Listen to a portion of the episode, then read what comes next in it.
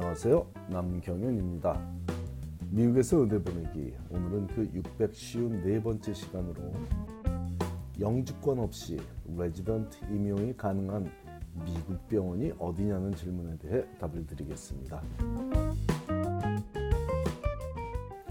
삼월 셋째 주인 다음 주는 의대 졸업한 학생들이 앞으로 어떤 병원에서 레지던트 트레이닝을 받게 될지 결정되는 매치 위기죠. 힘들게 의대에 들어가는 것도 모자라 의대 생활 중에도 공부 열심히 하는 건 기본이고, 봉사와 연구 및 리더십 함양과 자신만의 개성 있는 매력을 키워온 결과를 맞이하는 순간이니 의사가 되는 모든 과정에서 가장 긴장되는 시간 맞습니다. 하지만 이 순간은 미국 의대 졸업반 학생들만의 축제는 아니고, 다른 나라에서 의대를 이미 졸업하고 미국에서 레지던트로 트레이닝을 받기 원하는 해외 의대 졸업생들도 함께 참여하게 되는데, 이와 관련된 정확한 정보가 우리 한인사회에 조금 부족한 듯 싶어 오늘은 그 부분에 대해 함께 알아보고자 합니다. 약 한 달 전쯤이었죠. 해외에서 의대에 다니는 자녀를 둔 학부모가 영주권 없이 미국 내에서 레지던트 임용이 가능한 병원에 관한 질문을 해왔기에 그에 대한 간략하지만 핵심적인 내용의 답변을 한 적이 있어서 오늘 소개합니다. 여느 때와 마찬가지로 학생의 개인정보를 최대한 보호하고자 의대 이름 등은 가렸으며, 그 내용은 다음과 같습니다. 안녕하세요. 제 아이는 현재 켈비안 의대 중 학생 구십 퍼센트가 미국 의사가 되는 의대에 다니고 있는데, 현재로서는 영주권이 있어야 미국 병원의 레지던트 임용이 쉽다고 들었습니다. 하지만 해외 의대 졸업 후 미국 영주권 없이 레지던트 임용 가능한 병원이 있다던데 사실인가요? 이와 같은 질문을 접한 제 답변은 다음과 같았으니 그 내용을 먼저 부, 먼저 소개하고 그 이후에 부연 설명을 더 하겠습니다.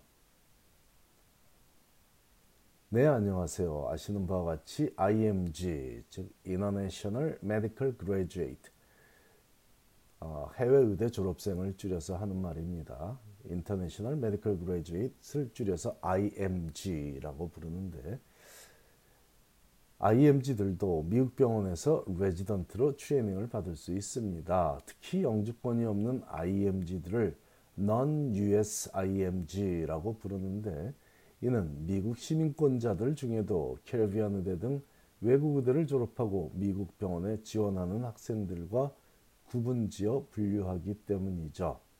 그래서 아이엠지는 유에스아이엠지가 있고 Non-유에스아이엠지가 있는 겁니다. 결론적으로 영주권이 없어도 제이 비자나 에이치 비자로 레지던시 프로그램에 매칭이 될 수 있으며, 적어도 Non-유에스아이엠지 지원자들 중 약 사십 퍼센트 정도는 매년 성공적으로 미국 병원 레지던시 매칭에 성공하고 있습니다. 이천이십 년도에 오십 퍼센트를 넘은 적이 있었으나 이천이십일 년에 다시 사십오 퍼센트, 사십오 퍼센트 선으로 내려갔고, 올해도 전망이 그리 밝지는 않습니다만, 아무튼 지원자들 중 절반에 가까운 학생들은 매칭이 되고 있는 것이 사실입니다. 특정 의대 출신이, 뭐 켈비안 의대든 어디든 특정 의대 출신이 구십 퍼센트 매칭에 성공한다는 말에 동의하지는 않지만, 학생이 스텝원 성적을 잘 받았고 리서치와 봉사 경험이 충분하다면 어느 의대를 졸업하든 미국 병원에 영주권 없이 레지던트로 임용되는 것은 가능한 일입니다.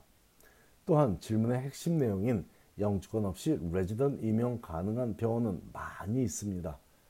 제도적으로는 모든 병원이 가능하지만, 현실적으로는 아이엠지 Friendly States로 뉴욕주가 대표적인, 대표적이니 가능하면 뉴욕주에 있는 병원들을 위주로 찾으면 확률이 높아질 겁니다.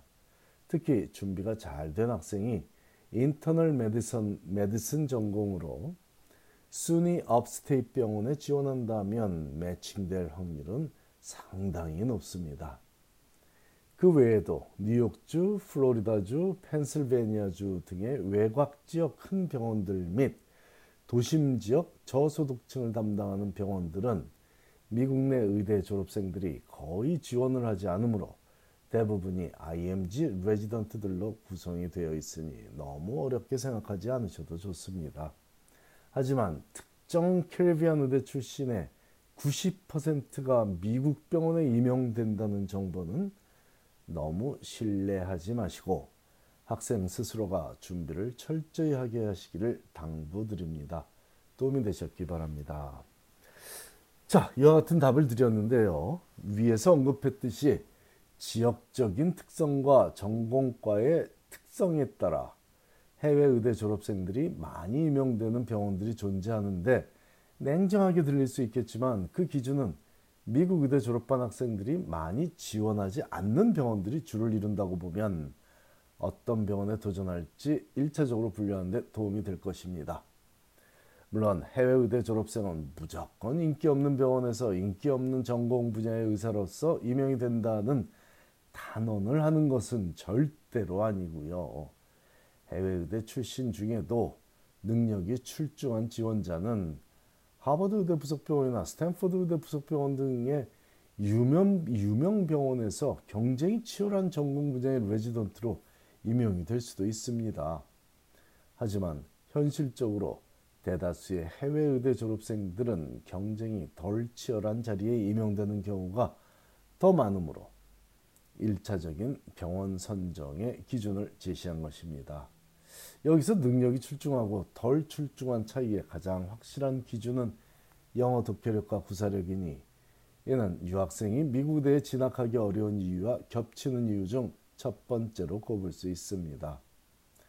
올해부터 의사 면허시험 첫 번째 단계인 스텝일이 패스페일로 바뀌어서 의대 이학년 학생들이 그 표현을 하지 않고 있지만, 작년까지만 해도 의대 이학년, 이학년이 되면 하는 통상적으로 하는 표현이 있습니다. 있었습니다.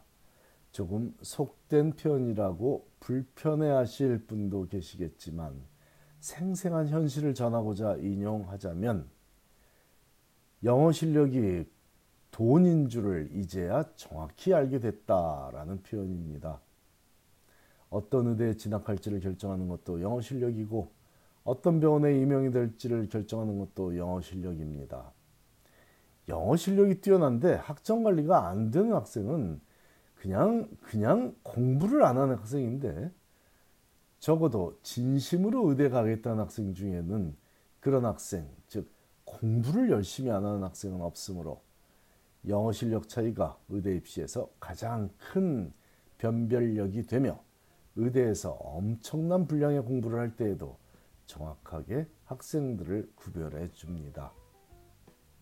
출신 학교보다 중요하고 미국 체류 신분보다 더 큰 영향력을 가진 것이 바로 영어 실력이므로, 이를 잘 갖춘 지원자라면 해외 의대 출신의 비영주권자라도 미국 내 거의 모든 병원의 레지던트로 매칭이 가능합니다.